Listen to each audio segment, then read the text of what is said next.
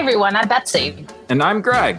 And we want to invite you to check out our podcast, Going on 30. Each month, Betsy and I take a look back at a movie that was released 30 years ago that was either nominated or should have been nominated for Best Picture. We talk about the legacy of the film, choose the best scenes and performances, and explore our own hot takes about the movie. And we discussed the greatness of Tom Cruise, an actor oh, who has graced our screens for multiple decades, taking on some of the most artistically challenging pursuits while displaying what can only be described as an everyman relatability. An actor, nay, a thespian, who pushes oh. the boundaries of what the medium is capable of while revealing the humanity that's underlying. All right, all- I'm done. I cannot, I cannot tolerate this anymore. So listen to Going on 30 every month right here on the Popping Collars feed, wherever you get your podcasts. I love you, Tom. Oh, jeez.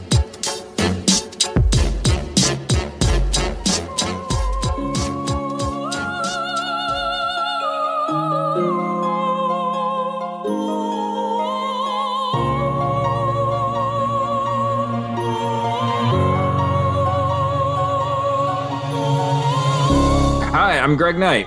Ryan Parker.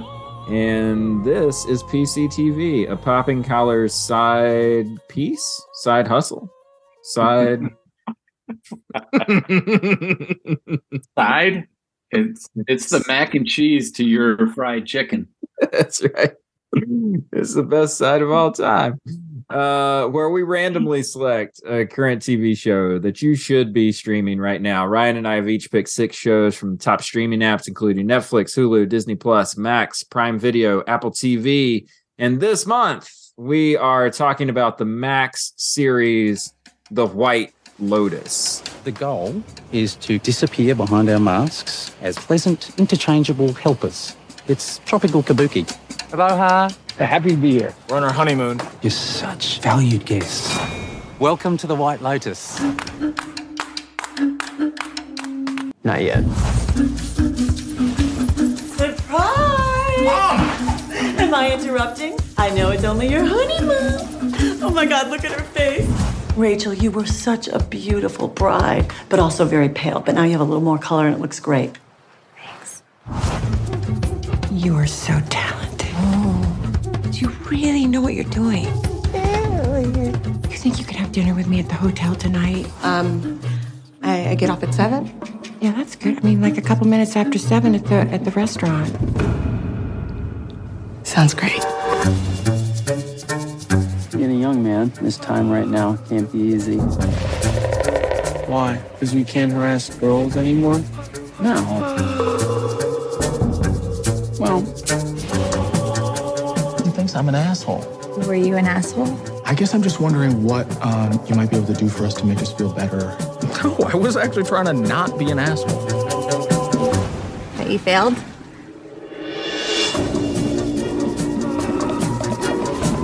Where were you? I just walked around.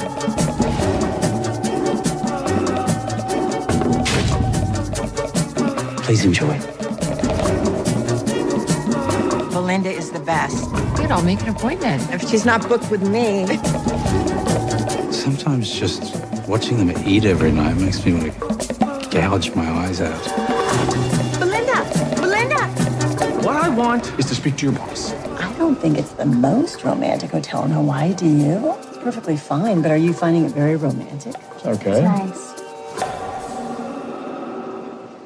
Uh, Ryan, I have a brief description of the White Lotus. Very brief description. Would you like to? As always, read it because I'm I'm going to tell you, no matter what it is, is not capture what the show is or is about. no, there's no way. No way. Yes, yeah. Uh, the exploits of various guests and employees of a tropical resort over the span of a week. sure, whatever, whatever, fine. that is the skeleton. That's that's not yeah. even the skeleton. That's like that's like the the I guess the germ of this show. That's funny. Why did you pick the White Lotus as your uh, HBO Max show? Well, because everybody was talking about it. Yeah. Yes. Everybody was watching it. Mm-hmm. But also, I mean, it was, you know, we we joked before we started recording that like I was thinking I would focus on you know, exclusively on season two, excuse me, and that you, you know, and you were like, well, we're, let's talk about both. But they tread similar territory. Is it the most American TV show right now? kind of feels like it right like um you know the way that we sort of uh expect the world to conform to us at all moments yeah kind of feels like it a little bit so it should be said that the white lotus uh, so i read that brief description but just to unpack it a little bit so this is a show that was developed by mike white who's a writer you probably know from like school of rock and oh gosh he did uh oh what's that hbo show that he did about um in treatment? Was that what it was? Yeah. Or- yeah yeah yeah. So just a really thoughtful guy really funny guy and if you're a reality tv show fan you know that you've seen him on like survivor and the amazing race and stuff like that. Yeah, but, but um but it seems like he he had this idea for this show in quarantine where he just kind of wanted to think about like how awful americans are in the rest of the world. And so he created this scenario where he just put a lot of ugly americans in like you know one of the most amazing resorts in hawaii in the first season and in italy in the second season his relationship with his father has something to do with that work. A lot of people know this. Maybe not everybody listening to your show knows this, but his father was Mel White, who was a rather infamous or famous, depending on your side of the aisle, um, American evangelical politician yeah through the 60s and 80s, kind of with the rise of the right. So I, I wonder if, you know, I don't know what research you've done on the show, like, but how much, like, kind of carrying that, like, idea of this is what an American looks like yeah on the global stage. Like, I don't know him. I don't, but he, they may have a perfectly great relationship, but like, what, you couldn't have a better parent in that situation to be like, flexing yourself on the world stage as like American evangelicals have tried to do yeah yeah. for the last you know 40 or 50 years. So like wrestling with some of that stuff as a kid you know as or as not as a kid but as a son of a infamous or famous person is like there may be some of that at work here. I don't know. Yeah, and I think that it should be said. I think Mel White has given up on he, you know, he's reformed from all of that stuff um that he was involved in. but you but you carry some of that though right? Like as a, yeah. I would say that that's right. And and you know, and the beauty of this show is that yeah, it's about ugly Americans in a tacky, you know, resort living off of the uh, service of the culture where they're you know where they're staying and stuff like that but at the same time like he uses that as a vehicle to explore like real you know family relationships and real family dynamics and you know how do these things play out? What does it mean if you don't love your wife anymore? What does it mean if you have no ability to connect to your father or your grandfather? Like all of these things are part of this show. And i think that what brings people back and why it was a phenomenon is that you know there's a lot of this that's really uncomfortable but it's really uncomfortable because it's kind of close to who we are and what our relationships are you know Yeah, when you ask like why I picked it, I mean, I joke, I, you know, jokingly, I would say because everybody watched it, and you know, hopefully people would want to listen into what maybe you and I have to say about it. But I, I think the first season, obviously, captivating. I, I was instantly attracted to the or drawn to the staff of the hotel. And the goal is to create for the guests an overall impression of vagueness that can be very satisfying, where they get everything they want, but they don't even know what they want, or what day it is, or where they are, or who we are, or what the f- is going on. It looks like you got a dollop of mayonnaise on your top, Lonnie. What is what is that? Oh, I, I, I don't know. Oh God, here they come. Just hold the tray up high and cover a stain on your boot. Just a little higher. That's it. Mr. and Mrs. Mossbacher. Hello, I'm Armand, the resort manager. Welcome to the White Lotus. Thank you. How was your journey here? That kept me coming back episode after episode, even though, you know, of course, Jennifer Coolidge is great. Season two carries a little bit of that, although I don't think that that part of the show is as strong. But one of the things that I thought was, and I don't know if I'm jumping ahead too much to talk about like favorite line of dialogue, but there's one line of dialogue in the whole season two that really struck me. I could say for me, it was why I picked the show, um, which is why I asked if it was the most American series kind of running right now. And that may not even be true. It may be like the most timely series, no matter where you are, based on this one line of dialogue. And again, it, it could be a case where I'm making a, a mountain out of a molehill, but I'll die on that molehill. But uh, yeah, I just thought season two carried on a lot of what I liked about season one. Yeah. And um, I think in some ways was an improvement, some ways a regression. I thought some of the uh, family dynamics in season two were stronger than season one. Mm-hmm. I thought some of the kind of the cultural, economic, or business kind of side side of thing, the service industry side was a little bit weaker maybe in season Mm-hmm. Two than season one, even though you had the whole sex worker element in season two, which added another layer. Yeah, yeah, totally. Uh, so I would just say this as far as like we'll do a little bit more table setting, and then I'll I'll pitch Yeah. it over to you Yeah, yeah. for the for the quote thing. But um, the last thing that I would say is this: is that there's an element to this show, and I think another reason why it's really popular is that it it plays off of something that's really big right now in television discourse, which is sort of Reddit threads. You know, trying to sort of solve the puzzle box a little bit. The beauty of this show is that both seasons have started with a dead body, and you don't know who the person is, and you don't know how they got there, and you don't know why, right?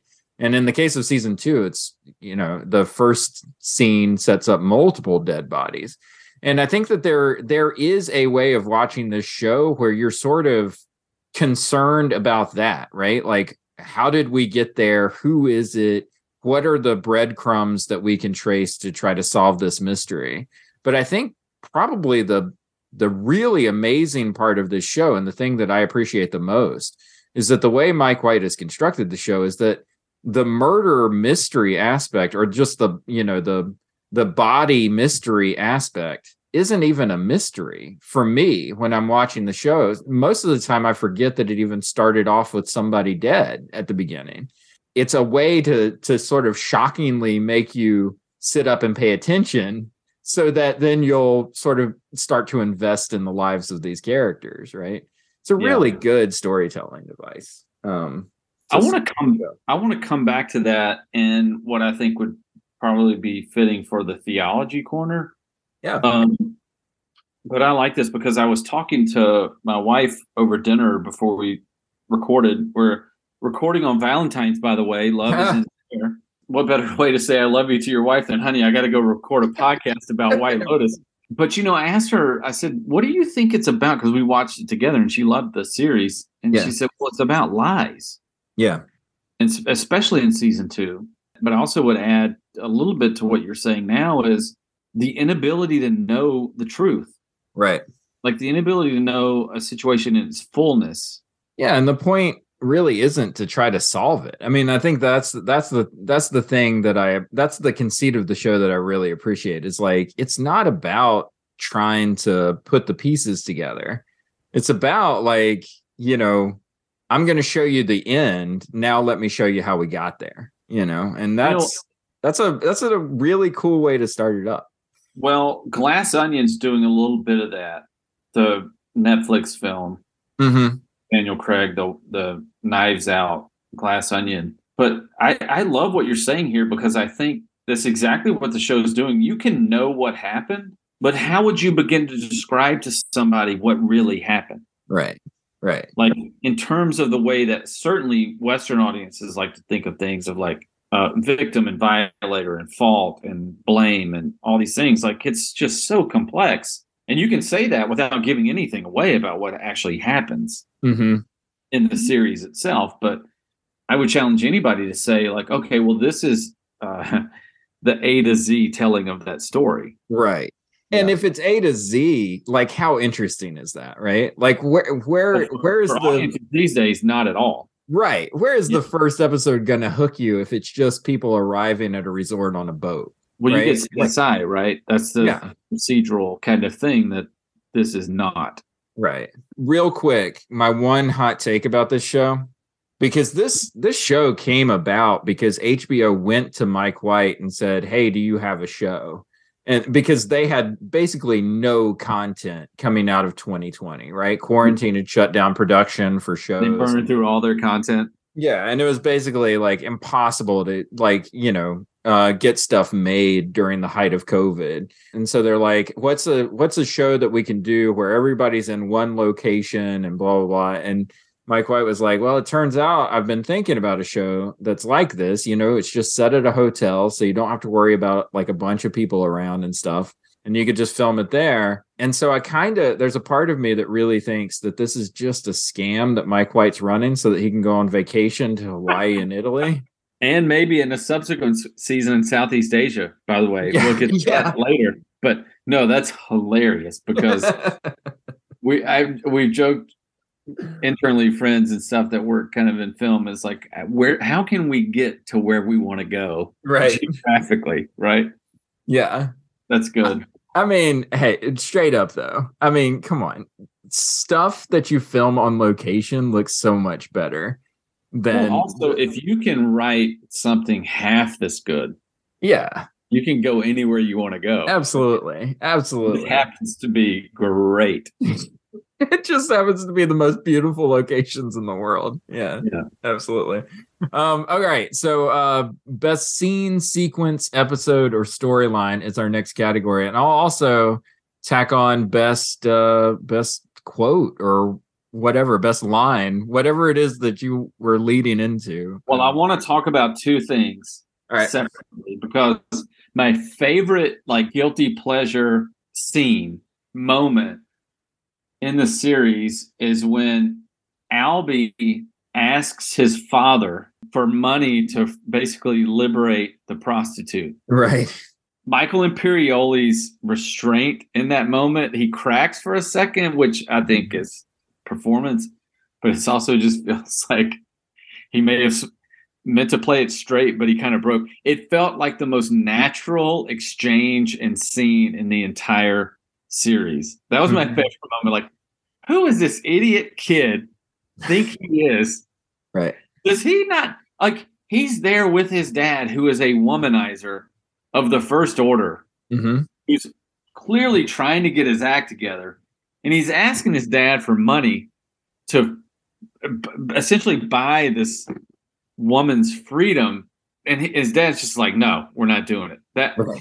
to me, that exchange was actors, storyline, like perfect. I felt like it was I felt like these were the guys I I was watching. Like they were the the body language, his reaction. I just loved it. I've and Yeah. I've talked about it constantly with friends, but I loved it. That's not the line of dialogue that I want to talk about. So I don't know. Do you have a favorite scene? Because I feel like our dialogue's going to the line of dialogue I have is going to lead us into theology corner. So I want to know if there's something that you loved about the show that was kind of a standalone thing. Like there's not a lot you could do with that scene I just talked about.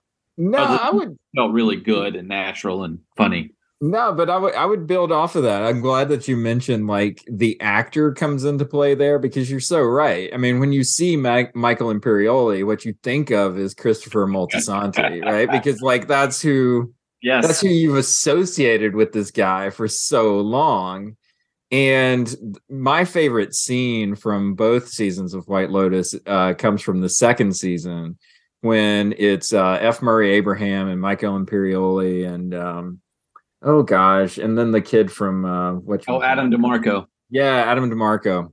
Yeah, Albie. Uh, so they play basically three generations of Sicilians, right? So like a grandfather, father, and a the Di Grasso boys. right and uh and there's this one uh there's this one part where they travel to the house where they filmed the uh godfather scene where Yeah. uh apollonia you know blows up in the car and stuff and uh it it just it gets to what you're talking about which is like the layers of sort of italian you know pop culture that we have so like this idea of godfather sopranos and it's like kind of all coming together there with you know this famous actor from the sopranos in this famous spot from the godfather you know it's like this big sort of layer on top of layer kind of thing but then Yeah. it's it's this private home where they serve like this luxury lunch to these tourists that come there and they're playing off of the nostalgia that people have for this movie right? Like like that's what they're making money off of in this location. And it's just it's such a cynical kind of look at like how people are exploited for these things that they love that they think have kind of like high artistic value but when you get there it's just another tourist trap that you you know that you've fallen into This is where Michael Corleone was hiding out. Another mafia family was trying to kill him. And his wife blew up over there. The car was rigged with a bomb, meant for Michael. Pacino realizes. He screams, No! No, Apollonia! It's too late. Car explodes, she blows up. It's a great scene. She blows up. Uh, It's old. little tasteless, maybe. oh, they're just trying to make a buck. They own a house where they shot the best American movie ever made. No, it's not. Why not? I think so. Well, yeah, I mean, you would. All right, what's that supposed to mean? It's because you're nostalgic for the solid days of the patriarchy. I just love it. It's just like it's got all these sort of layers of like generations of Sicilians, which you think is admirable, all doing sort of again ugly American touristy things. And it's um yeah, it's just a it's a fascinating look at Yeah, kind, kind of of- how all those things work together.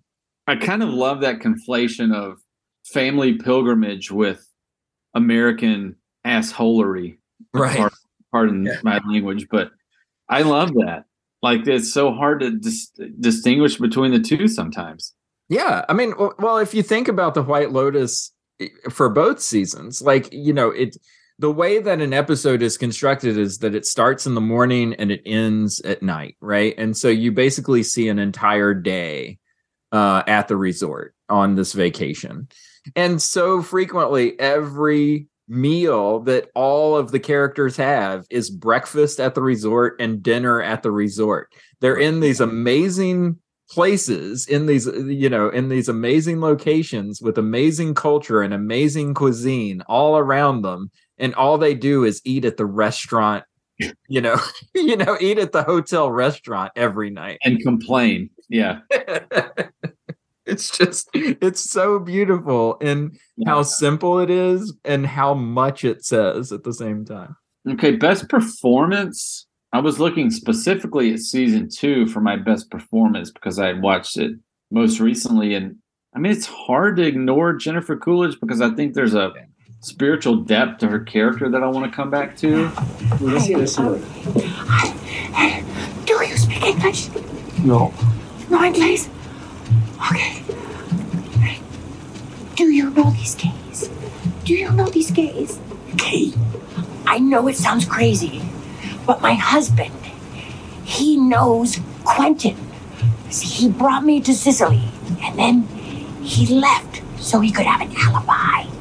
And then these gays, they take me off to Palermo, and then they set me up with this guy who's in the mafia, and he's coming here, I think, to try to throw me off the boat.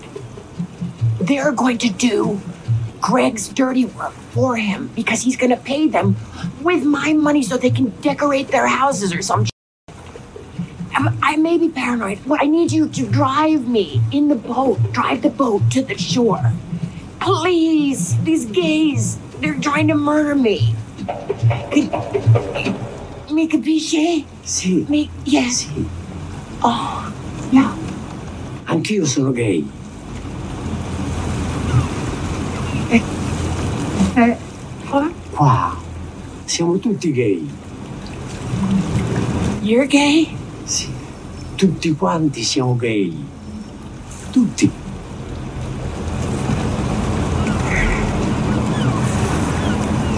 Oh my god. Also, going to go for Well, who who I think is a sneaky good actress is Haley Lu Richardson. Yeah. I want to I want to name uh, Columbus the film. If people who are listening to this have not seen it, you need to press pause on this episode and go Mhm. watch that film because I feel like it may be one of the better things she ever does in her career. And she's done some cool stuff and she'll continue to do some good stuff. But man, she's really, really good in that. And she, I think she's very good in this. Yeah. And she's kind of a sneaky actress. Like she's not, she's not a superstar. I don't know if she fits that bill. She, she feels a little bit to me like a, oh, I'm drawing a blank. She was in the, a new film called The Wonder, uh, Little Women. Uh, oh, Florence Pugh. Yeah. Sorry. Yeah, yeah, yeah, yeah, Thank you. Yeah, Yeah, yeah, yeah. Feels a little bit like Florence Pugh. Yeah, Haley Lu Richardson, she uh she has a look too that stands out. I remember seeing her she showed up in a movie that I watched last year called After Yang, which was Oh yeah, dude. Yeah. with Colin Farrell, yeah. And as soon as she showed up on screen, it's like, oh my gosh, it's it's like it's it's you can't miss her, you know. It's like, oh yeah, there she is. Well, and Um, her so- character, maybe maybe we come back to this because I was thinking about ground the groundedness of characters in this series, and again, uh, not to be dead horse, I'm thinking about se- season two, but I think some of it carries over to season one, where she is certainly adrift. Yeah. And counter to her, I was trying to think of characters who were more anchored or grounded. So Yeah. we can come back to that. But yeah, her her performance is is so good in this Yeah. season. I would say, like, for my best performance, um, it, it should be said Murray Bartlett was amazing in the first season. Yeah. Just and I'm glad that his career has seen a resurgence, you know, with the with uh, White Lotus, with The Last of Us, obviously going all the way back to looking and stuff like that. It's just a really good actor. I gotta say, my best performances I have two, and they're both one from the first season, one from the second season. It's Molly Shannon when she shows up in the first season, and Yeah. then Tom Hollander when he shows up in the second season. And the reason is because like they almost like these characters serve as almost like relief inning pitchers. Like it's Mike White kind of holds them out of the story until about the halfway point of the story. And then both of these actors come in throwing like a hundred miles an hour, and you're just like, "Oh my god!" But it it like revitalizes everything that you've seen up to that point when they get inserted into the narrative. Certainly in the second season, because when he shows up, you're like, what the hell is happening? Yeah, yeah, This is not going to be good. right, Yeah. right. And you're trying to figure it all out, and like the next thing you know, there's like cocaine and you know naked men, you know, f- flowing all over the place, and you're just like, what the hell is happening? And um, and the same, but the same sort of energy from Molly Shannon with the mother-in-law character, you know, just coming in and bringing chaos into the mix, and that's, I mean, that's the mark of good storytelling and good acting is like holding back point. characters that you know are going to increase the tension and the drama and like letting them loose like the bulls on the streets of Pamplona when it's when it's time to go. you know? That's a great point. I think uh, going back to season one, another name I would like to throw out is Steve Zahn because I Mhm. just can he do wrong? I don't care if it's like a big blockbuster adventure movie and he's the comedic relief, or if this, you know, like season one of White Lotus, where is a profoundly emotional performance, like uh, intimate and broken and lost kind of character. He's very good. Oh my god, he's amazing. I think I I think I went all in on Steve Zahn probably with like Out of Sight by Soderbergh. Maybe a oh, little bit Oh, I- I was that. talking to somebody about that movie the other day, and they had never seen it. It's genius. like, maybe there's one of the bathtub scene in there. Yeah, it's maybe the best, if not like second best Soderbergh. It's Yeah. Mr. Mossbacher looking very handsome tonight. Oh, thank you. We have something special for you tonight. Our local staff will be performing some traditional Hawaiian entertainment, which will begin right now with the blowing of the poo. Honey Kapoo!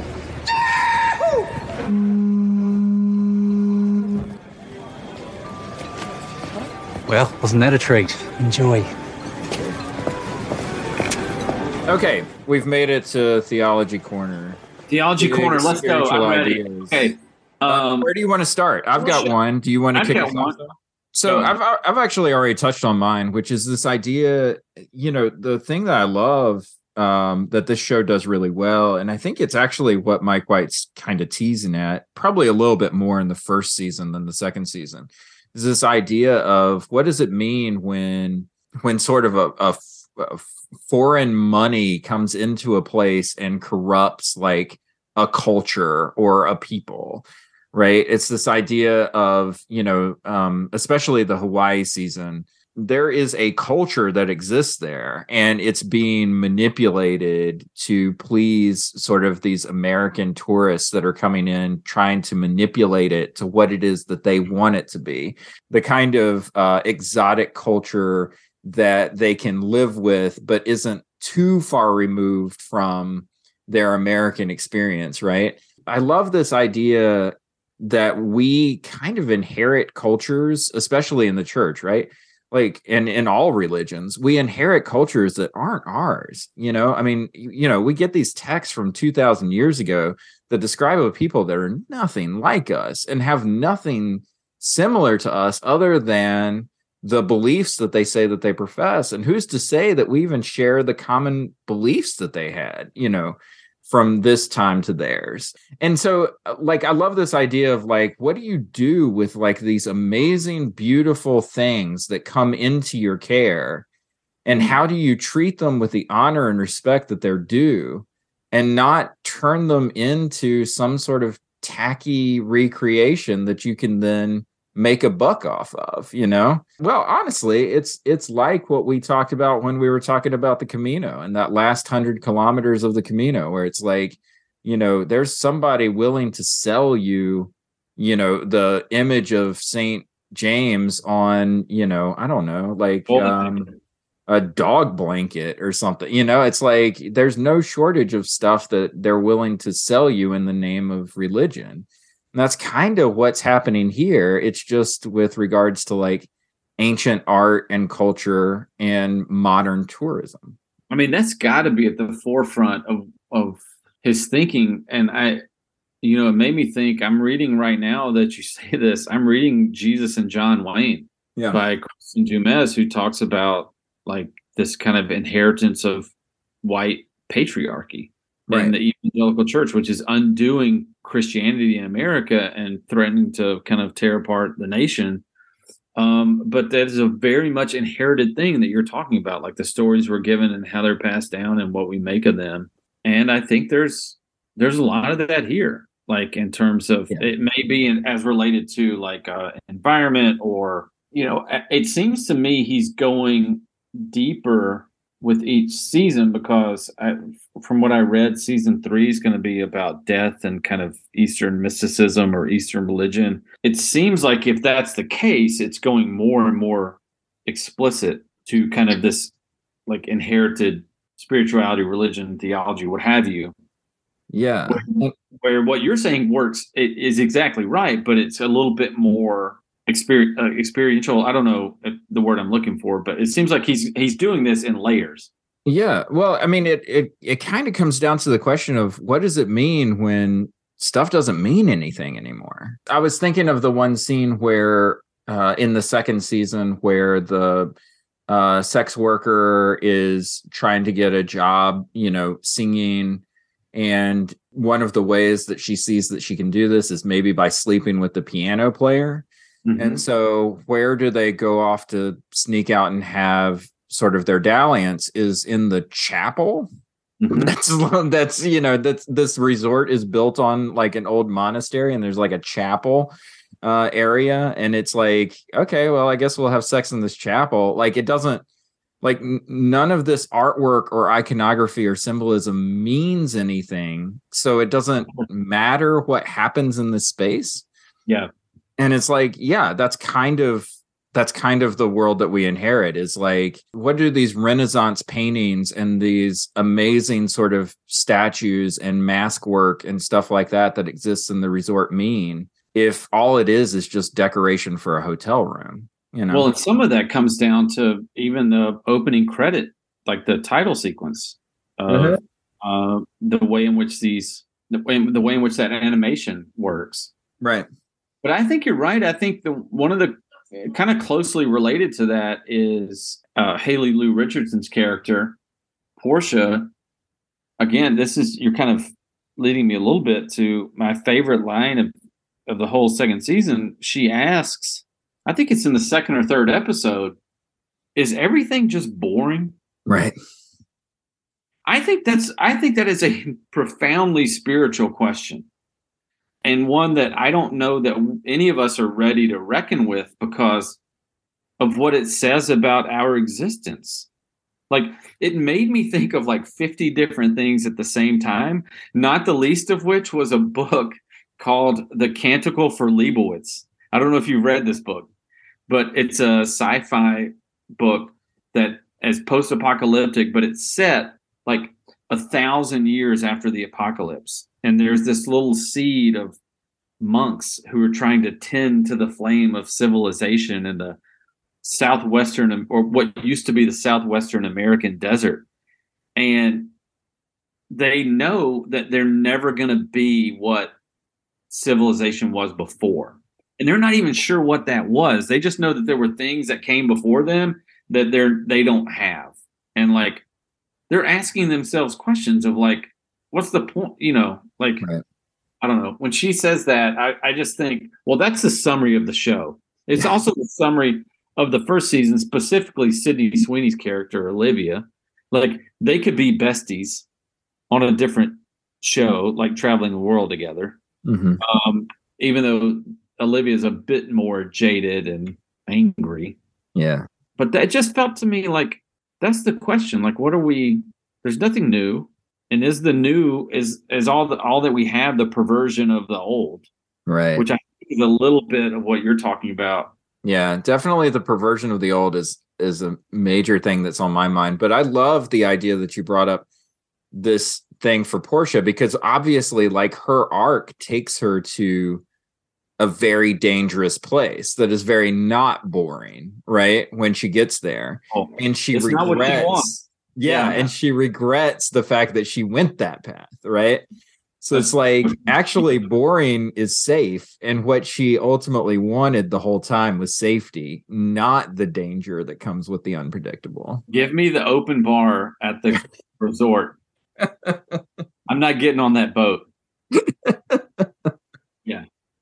yeah. That's a good point. Yeah. It's in the unpredictable that like you live life, you know, like that that was um oh gosh, what was the the guy that she was with? Oh, Jack? Yeah. I mean, that was kind of his whole point, right? Is that he's using sort of Tom Hollander's character as a way of just living life, you know, Yeah. just getting out fullest. there and getting Yeah. away from, you know, what he was bound to before. And for her, that just feels risky and dangerous, you know? So there's a there's another angle I was curious about, and this is not a statement so much as a question or like a conversation starter. We talked about earlier briefly, you know, when my wife said, "Oh, the show's about lies," and hmm. I was like, "Yeah, everybody's lying to somebody." One way or the other, we all lie to each other. There's a great film I saw at Sundance this year that's basically the central premise is can a the closest relationship possible survive on a white lie? Like it's this marriage relationship and asking like what if you found out that your partner wasn't telling you the whole truth about one kind of crucial thing? Like would that end your whole relationship? But you know in, in this series there are these like series of lies and different situations where characters to each other but even beyond that just the recognition that we could never fully know the truth of anything in any given moment Yeah. and I think there are uh, multiple theologians. I think of somebody like a Marjorie Suchocki, for example, who would say, if you could know that, you would forgive that person everything. Like to know what the, the line, the kind of throwaway line to know all is to forgive all. Like, I think there's a little bit of that here. Mhm. But I think the other question would be like, if that's the case, then this is kind of a very ecclesiastical, Ecclesiastes show. All is vanity. All is none of then it means nothing. Like it's all just kind of fleeting. Like Well, like I mean, am I, am I making a wrong conflation there? But it's just like a. I think there's. My head was bouncing around earlier today. I don't know. I think there's there there. You know, like I think the relationships are real. Okay. Like the and I think the reconciliation is real for some of these people. Like, like especially between father and son, maybe. Exactly. Yeah, yeah. Between father and son, between between husband and wife, like sometimes understandings can be worked out even though there's a lie there, you know? But also, like what you're saying is 100% right. It's all built on this big, the biggest scam of all, which is like this sort of sheen of capitalism, you know, with these yeah. sort of, you know, manufactured resort experiences. Yeah. Like the whole the the whole setting of what they're in is the big lie right and you're trying to find the truth in the midst of you know a, a castle built on lies the white lotus you know yeah but i mean you know murray bartlett crapping in a suitcase that's real that's that's that says something real about who he is and how he feels about the the way that those people treat him as service staff exactly yeah. exactly mm-hmm. yeah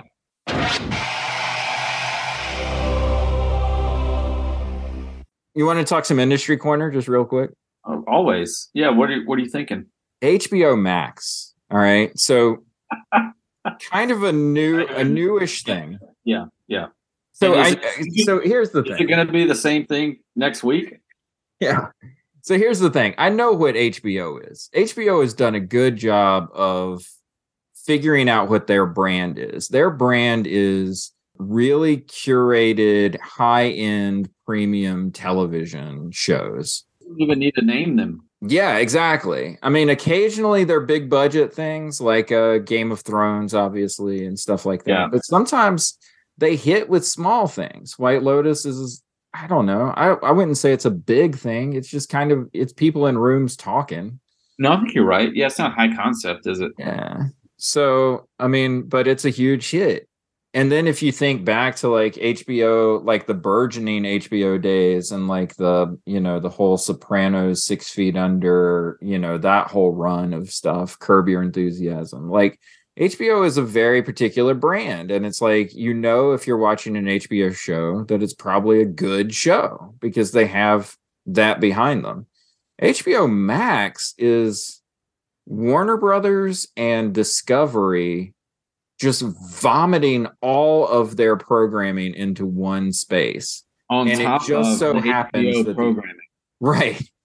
And it just so happens that the HBO stuff is in the middle of it all. Or, uh, earlier this year, or gosh, last year, when Warner Brothers canceled the Batgirl movie, which had basically been shot because essentially it didn't fit with their brand. I was like, well, what brand are you talking about? Throw it on HBO Max and nobody's going to notice.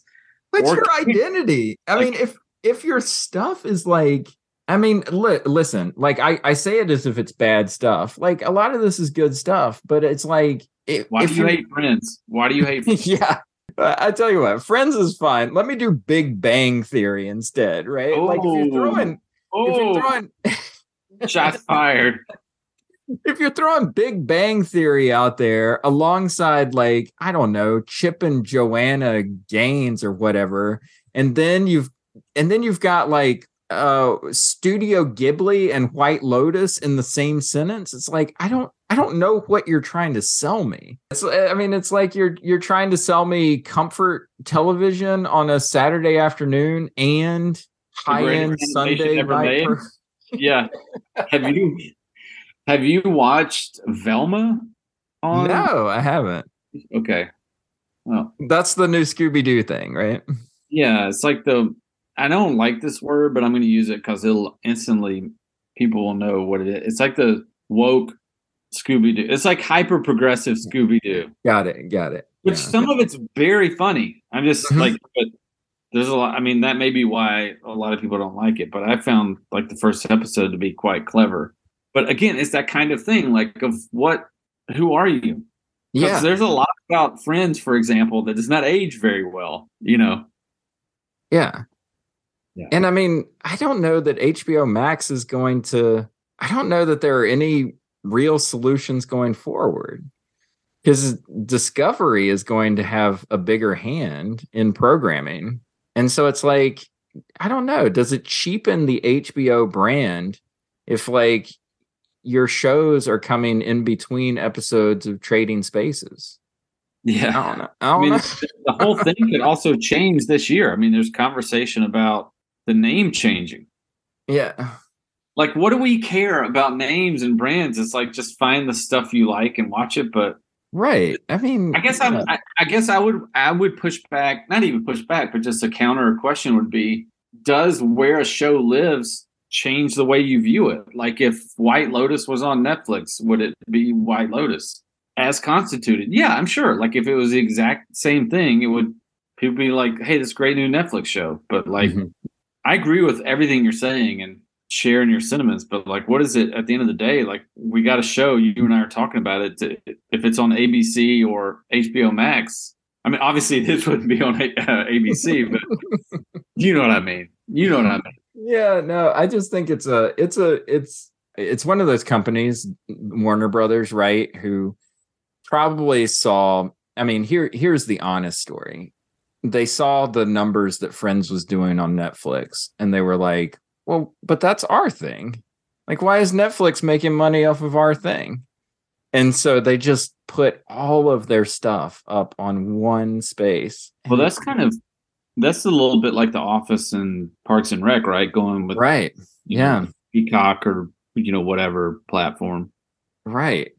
But the problem is that when you put everything on one platform, nobody knows what your platform is. like nobody understands what you're selling. You know, I don't go to a hardware store to buy pork sandwiches. Like I don't know. It's just my weird. friend. You do not live in Mississippi, then. That's all I'm because no, I'm kidding. Uh, but I know, no, I know what you're saying, and I, and I, you know, that's the, the challenge is navigating all that stuff, man. Yeah.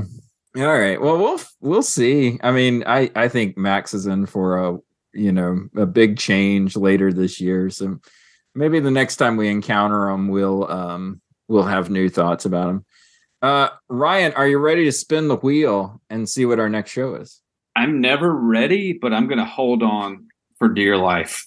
So far, the wheel has been in love with you. It's picked three of your shows in a row. I think it's gonna pick another one.